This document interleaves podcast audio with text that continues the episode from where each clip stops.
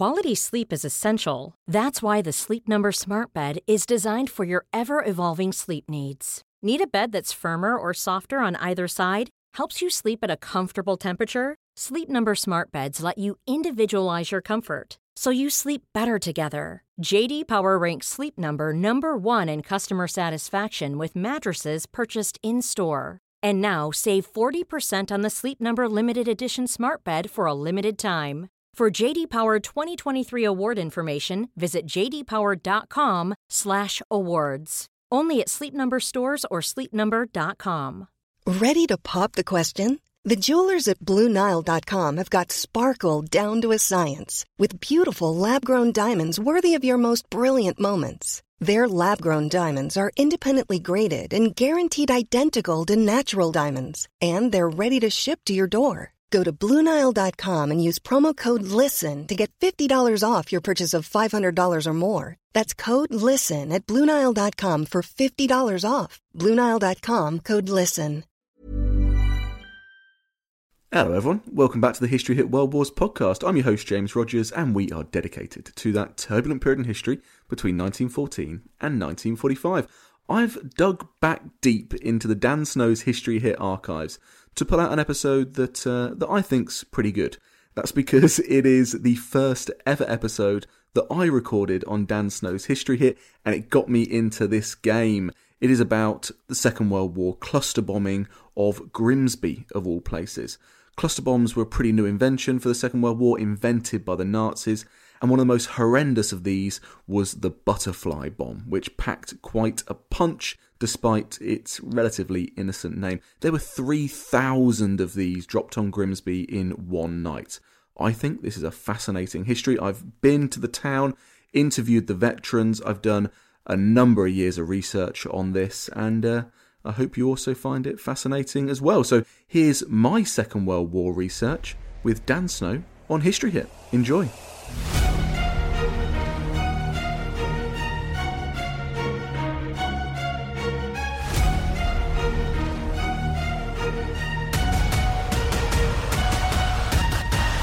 Welcome back on the pod. Thanks for having me, Dan. I mean, it's always good to have you back on. Your last, you're wildly popular last time, so we thought we'd get you back on. So this time, this is an odd story. Let's go back to the beginning. Go back to the beginning of how how did you come across this story?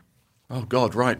I was researching uh, the early stage of my PhD, and I was looking at the reasons why certain weapons are accepted in war, and other weapons are dismissed as being immoral, illegal, unacceptable in times of war for killing. And so I started looking into the cluster bombs, you know, one of the pariahs of warfare.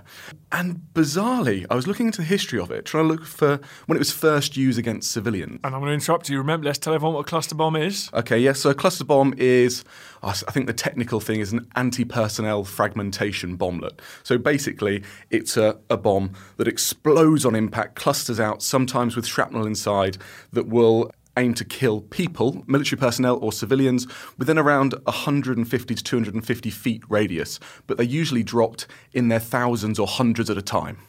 Uh, and so they're, they're little, they're sort of little bomblets, effectively. Yeah, yeah. Uh, and so you can cover a vast area Yes. With supersonic shards of razor sharp Yeah. steel. We saw them used in the, the first Gulf War. They were used in places like Bosnia during the 1990s. This is what we associate the cluster bomb with. But surprisingly, in my research, I found the first case of the cluster bomb use against civilians was during the Second World War, and it was on the north of England. And specifically, it was on the small northeast coast fishing town of Grimsby. So this piqued my interest, as you can imagine. Poor old, I tell you, East Coast towns, whether it's strategic bombing raids in the First World War or cluster bombs, they're a sort of petri dish for experimentation. They really are, and we we know so little about it because in the press, as a means to kind of keep morale a little bit higher, but also not let the Germans know about the success of the bombing raids. In the press, it was always referred to as a northeast coast town had been bombed. So Hull was bombed absolutely heavily during the Second World War. Nine out of ten buildings damaged or destroyed. You don't know much about it. This Grimsby raid, we don't know much about it because, like I say, it was suppressed in the press. Okay, so th- there's a raid on Grimsby. Um, the, the Germans did tend to, they, they launched vicious attacks on provincial cities like Swansea and Grimsby as and when. But what was different about this one in terms of the munitions used? So this was where the first ever cluster bomb to be used on civilians, called the butterfly bomb, was used. And this was an ingenious, novel, yet deadly weapon. And don't be fooled by its somewhat cutesy name. The idea of it being a butterfly bomb doesn't carry to the fact that it had one hell of a bite. And the reason why is well, I suppose we can go into the technical details a little bit about it because you need to understand the technical details to understand why it's so deadly and particularly why it killed so many civilians during the Grimsby attack. Now, the bomblet itself was around the size of a Coke can, but much thicker than an aluminium Coke can. It was made out of thick cast iron and it was around a quarter of an inch thick. In the top of that, you had a, hole, which is where you'd fill it with about seven and a half ounces of TNT. And then you'd pop the fuse into that hole. And it's the fuse that made it so deadly. But I'll come back to that in a bit. Out the top of the fuse, you had a six inch metal wire, which was its arming spindle. And then slotted over the top of the metal wire, you had four wings that encased around the bomb, and they would fold around the bomb. And then what you'd do is you'd pack these little bomblets, like you say, between 43 and 108 at a time into a larger missile container, you could call it that, called the Devil's Egg. They had great names for these things at the time. And then what would happen is that upon release from a plane, usually a, a Fokker or a Dornier, a small pyrotechnic fuse would open up the devil's egg, and the butterfly bombs would release out like spiders coming out of an egg, and they would scatter across the sky. Now, immediately, the butterfly bomb's wings would pop out and they would start to spin up the metal spindle like a rotor blade, uh, like, a, like a helicopter's rotor blades, and that would simultaneously slow the bomb, but it would also arm it. So this meant that these hundreds, if not thousands of bombs would be falling to the ground all at once, sashaying down slowly and silently, and that's until they hit the ground. And this is where we come back to the fuses, because the fuses now kick in. So it was armed with the 41 impact fuse, which does exactly what it says on the tin, which is as soon as it hits the floor, it impact explodes and kills or maims all of those within 150 to 250 feet radius. And then what you have is the 67 fuse. Now, this was a long delay fuse. So this meant that once the 41s had gone off, the 67 fused bombs would just lay there for zero to 30 minutes. And this meant that anyone who came to help those who had been hurt in the first wave of the attack, wardens, ambulance crews, would then be struck by the bombs that were around them that were armed with the 67 fuse. But these weren't the most deadly ones. The most deadly fuse armed in these bombs was the 70B, and this was the anti disturbance fuse. So this meant that, again, as these bombs fell to the ground, uh, and the wings were really useful as acting as hooks into trees um, or onto lampposts or onto fences, it meant that when those hit the floor or just hung in trees, they would turn the cluster bomb into a, a landmine. And this meant that whenever it was touched, within a split second it would explode and kill whoever had touched it. So this could be above you, below you, a ubiquitous threat all around you that lasted not just from the instant that it fell to the ground, but for months, weeks, even years, and I kid you not, even to today. And we did a, freedom of information request into British bomb disposal, and 19 of these have been found between 2010 and 2017 in the UK alone. So please, if you find one, don't touch it. Continuing into the decades, that's the threat that these things posed, and that's what made them so novel and deadly. That is a extraordinary description of of, of these uh, cluster munitions. What was that? What were, the, were they designed by the Germans to? kill and maim civilians in this area bombing, or were they hoped that you drop them on sort of Russian infantry battalions? In my research, what I found is that I think they were made more as a infantry denial, but also air denial system. So from 1940, and they were produced in the Heuton region of Germany from around early 1940. They were used on RAF airfields across the UK. So this isn't just a Grimsby story, by the way. This is across towns and villages nearby airfields that were kind of subject to these bombings. But that was incidental. The idea was you drop the bombs onto the airfield, and that means the planes can't go up because they've put potted holes into the airfields or there's bombs just laying there so that when a plane lands, it will hit one of these bombs. But also, like you say, sometimes the Germans painted them white and they dropped them on the ice roads in Russia. They painted them yellow and they used them as part of the siege of Malta so that when they landed in the cornfields, they would just sit there undetected until the farmers went over and ploughed the fields, killing the vital farmers and stopping the food production to the people of Malta. They were also dropped yellow and dropped on the um, on El Alamein. And there's one soldier, uh, a Reginald Cutler, whose interview I found in the Imperial War Museum Oral Archives, who stated that as soon as these fell, they turned the whole desert region into an instant minefield. So they were incredibly effective in slowing the enemy down or creating complete chaos across whole regions. That's what the British were doing in the first Gulf War, wasn't it? Tornadoes trying to drop, is it JP 233 or whatever it was? Mm-hmm. What was that? Yeah, munitions. They're trying to deny runways in Iraq, weren't they? Yeah. Um, so why did they drop them on Grimsby? Good question. It's a question that I'm asked a lot, and it's also a question that the people of Grimsby still ponder as well. Now, there is a theory in Grimsby, and this is that the butterfly bomb was a brand new secret weapon deployed by Hitler, who specifically chose Grimsby as the perfect town to test this weapon on.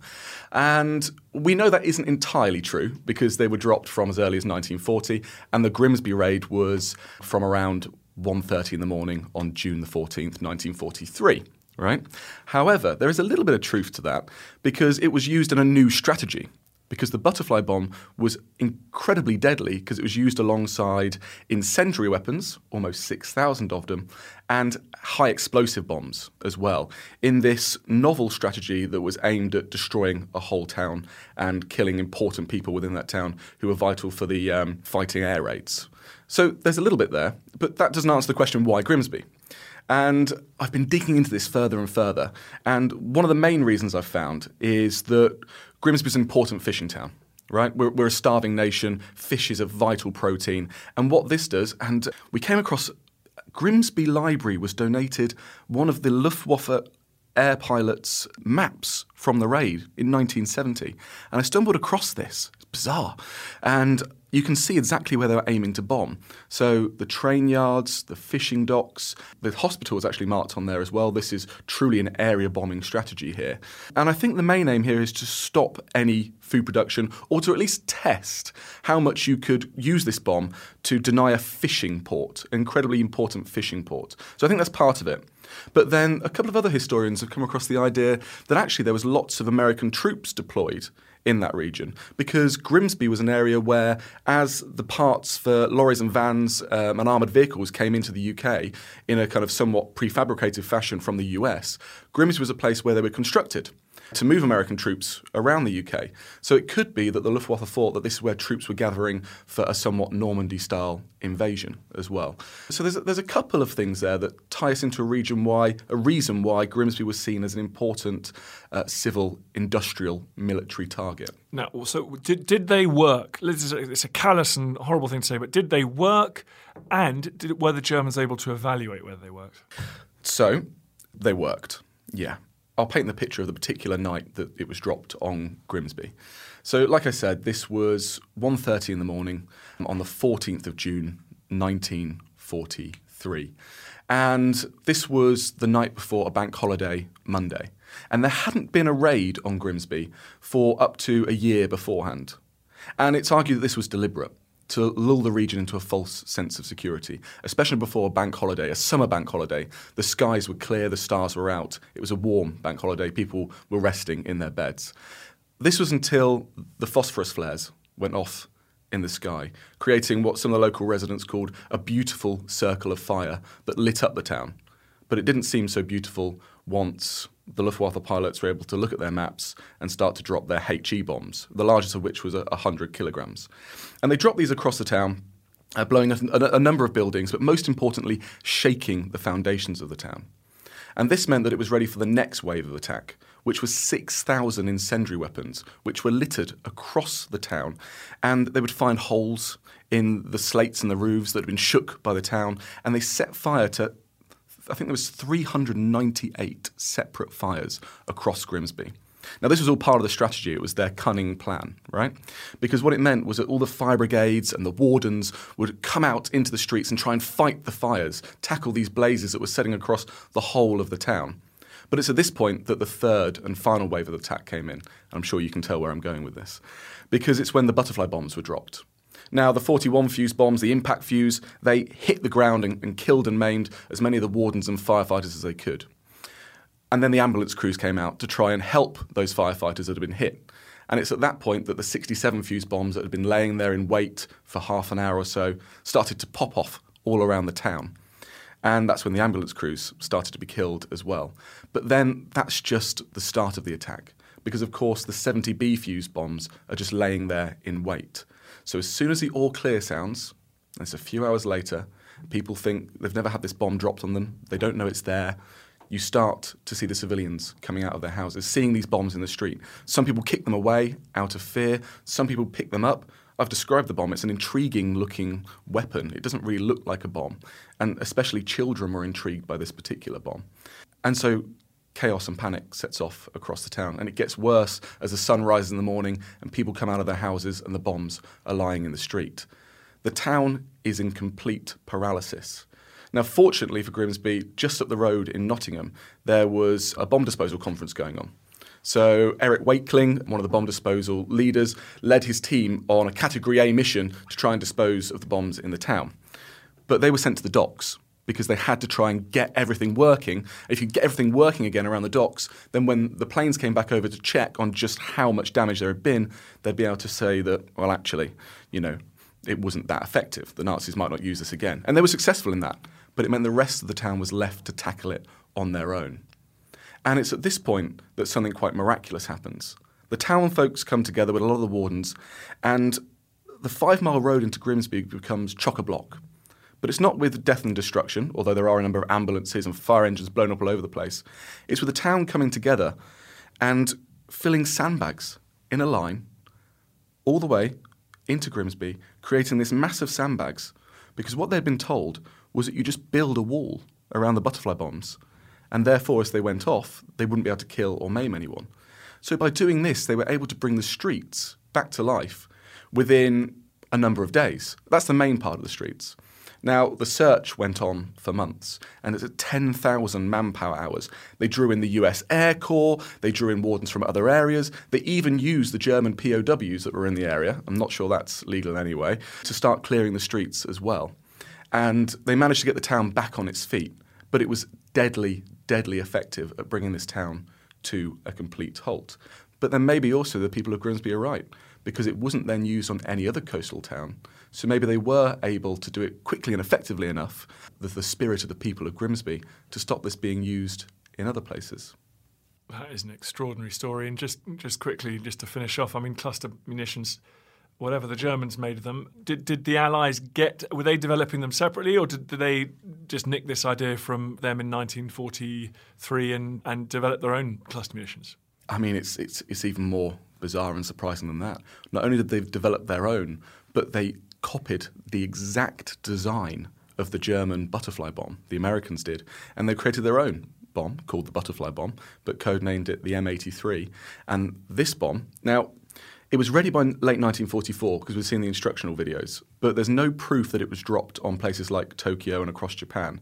However, it stayed in the American arsenal and they used this exact same bomb in its hundreds of thousands across Korea, across Vietnam and Laos, killing and maiming thousands of people. So the people of Grimsby and their experience directly relates to this bombing decades later by the United States. And there was an Associated Press article just a few weeks ago, actually, where they were interviewing the bomb disposal people in North Korea. And the butterfly bomb remains their most deadly adversary that they tackle on a daily basis in North Korea. That is an astonishing. That's an astonishing story. Thank you so much for sharing. What is your latest project? Tell us all. So, working a lot on the butterfly bomb stuff at the moment. Planning to get a piece out with History Today by the end of the year, but also to coincide with the Normandy landings as well. Because one important bit about the Normandy landings is no one knows the butterfly bombs were used on the troops as they came up the beaches. But that's a whole other story, Dan.